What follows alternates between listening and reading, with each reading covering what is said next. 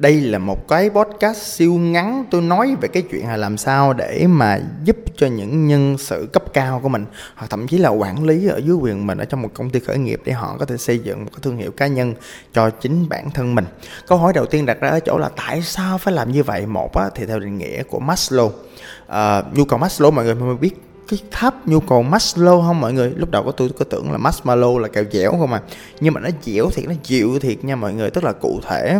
là bất cứ một con người nào khi mà những nhu cầu căn bản về ăn ngủ ẩu ỉa của họ nó được thỏa mãn rồi, nhu cầu về cái chữ an toàn ở mặt chỗ ở, hoặc đơn giản là về mặt sự nghiệp, hoặc công ty đảm bảo an toàn cho họ, những chính sách lương, chính sách về bảo hiểm sức khỏe, bảo hiểm à, tai nạn vân vân này nọ, các thứ bảo hiểm nhân thọ của họ nó đã được take care rồi, thì đến một lúc nào đó thì nhất là những nhân sự cấp cao họ sẽ có một nhu cầu là nhu cầu của giá trị, của sự công nhận, nhu cầu sống thật với chính bản thân mình. Và cái quá quá trình mà gọi là xây dựng personal brand name của một nhân sự, nó là một quá trình của việc mà họ tìm hiểu được cái bản chất, cái cốt lõi, cái con người của họ, cái sự mà họ được respect, họ được tôn trọng bởi những cái chuyên môn nào, họ được người ta quý bởi những cái tính cách nào, và cái việc mà họ được tôn sùng ở trong công ty không chỉ dừng lại ở đó, mà họ còn được những người trong xã hội tôn sùng nữa. Tôi tin đó là một cái nhu cầu tiềm ẩn của tất cả những người quản lý đã và đang có ở cả cái vũ trụ này. À, nói vũ trụ hơi quá, à, chắc à, địa cầu này đó. Thế cho nên là cái nhu cầu được công nhận là một nhu cầu nó cốt lõi, nhu cầu được công nhận bởi chính những người mà theo đuổi họ ở trong công ty, tức là à, nói theo đuổi thì ghê quá, tức là nhân viên họ đó, à, bởi những người trong xã hội và thậm chí bởi chính bản thân họ nữa. Cái sự công nhận của chính bản thân họ nó được bắt nguồn từ chuyện họ hiểu bản thân họ như thế nào, họ hiểu cái nội dung họ làm ra như thế nào, họ hiểu cái brand voice, tức là mọi người biết không, cái chuyện làm personal brand name, cái chuyện mà biến những người mà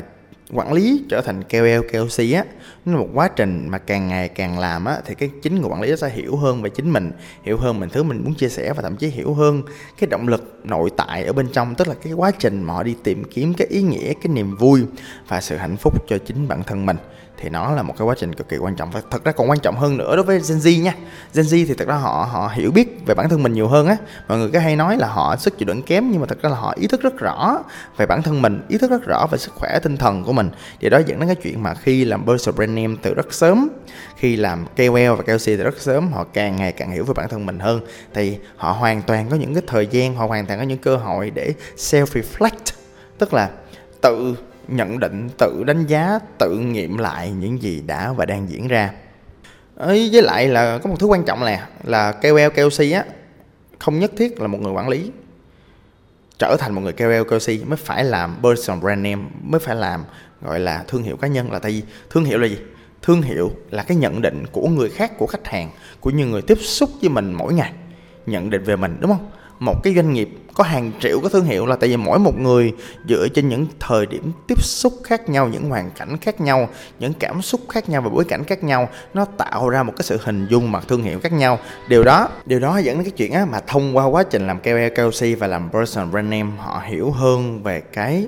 con người của chính bản thân mình, hiểu hơn về cách người ta nhận định, hiểu hơn về cảm xúc của mình, hiểu hơn về những gì mình giỏi, hiểu hơn về những gì mình hay, hiểu hơn về cái chuyện là bản thân mình thích chia sẻ về lĩnh vực nào, như thế nào, và để làm lợi cho những ai. Và cái chuyện mà kiểu làm lợi cho người khác thông qua việc chia sẻ, nó làm người ta cảm thấy một phần nào đó có một cái sự đóng góp cho cộng đồng có ý nghĩa hơn. Và mọi người biết không, một trong những cái hormone quan trọng là oxytocin. À, tôi nhớ không lầm là như vậy. Trong những chương trước là tôi có nói rồi, là cái hormone của chuyện là khi mà mình đóng góp được cho cộng đồng, mình làm một chuyện có ý nghĩa, mình phát huy cái tính lãnh đạo bên trong bản thân mình bằng việc chia sẻ, thì làm bản thân mình tràn ngập mỗi cảm xúc cực kỳ tích cực và hy vọng. Đó.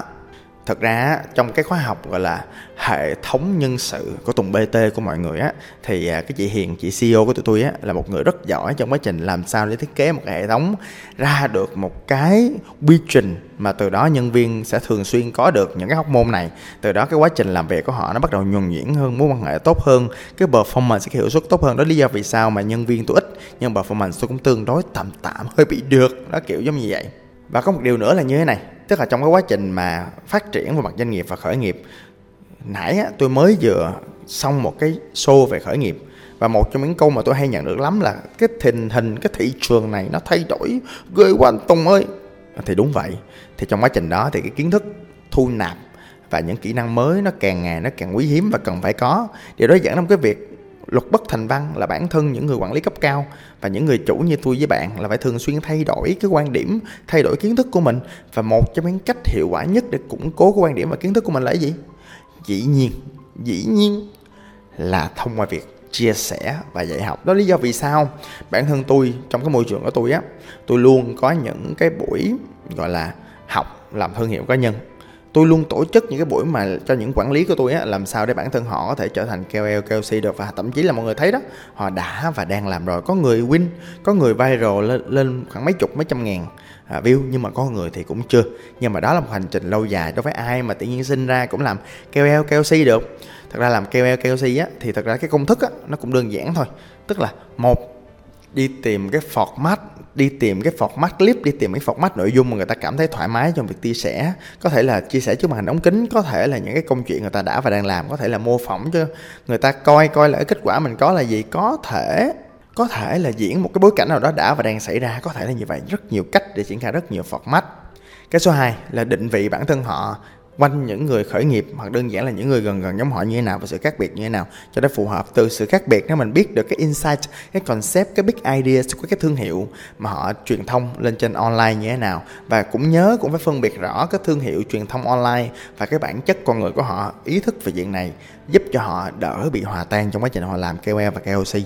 Cái số ba, luyện tập để chia sẻ, luyện tập để trở thành một người nhạy và sắc bén trong việc xây dựng nội dung của mình, trong việc deliver, tức là cách mà nói ra được cái thông điệp của mình hoặc đơn giản là diễn được cái thông điệp của mình cho nó hợp lý. Tiếp theo nữa là cái chất lượng video, cái chất lượng sản phẩm của mình hiện nay, cái chất lượng video càng ngày càng được nâng cao. Cái việc editing, cái việc quay phim càng ngày càng được quan trọng, cho nên mình phải đáp ứng thị trường vào cái chuyện đó. Và cái cuối cùng, bản chất của sự phát triển là sự dành thời gian, tăng số giờ cùng với sự feedback. Cho nên là không có ai một sớm một chiều trở thành talent được. Bản thân Tùng bê tê của mọi người cũng tốn đâu đó một năm để những clip về khởi nghiệp của tôi mới viral được. Mà mọi người thậm chí bây giờ kênh YouTube của tôi á, mặc dù tôi vẫn up content đều nhưng mà vẫn chưa viral được. Thì chắc từ từ tôi vẫn phải đang, đang dành số giờ cho nó. Và tôi tin nếu bạn, nhân sự của bạn và những quản lý cấp cao của bạn cũng dành số giờ thì tôi tin họ sẽ hiểu về personal brand name của họ, từ đó trở thành K O L, K O C. Và từ đó nó mang lại cái quyền lợi là traffic và sự tin tưởng của khách hàng đối với lại thương hiệu của bạn và thương hiệu của quản lý của bạn. Xin cảm ơn mọi người, tôi là Tùng bê tê.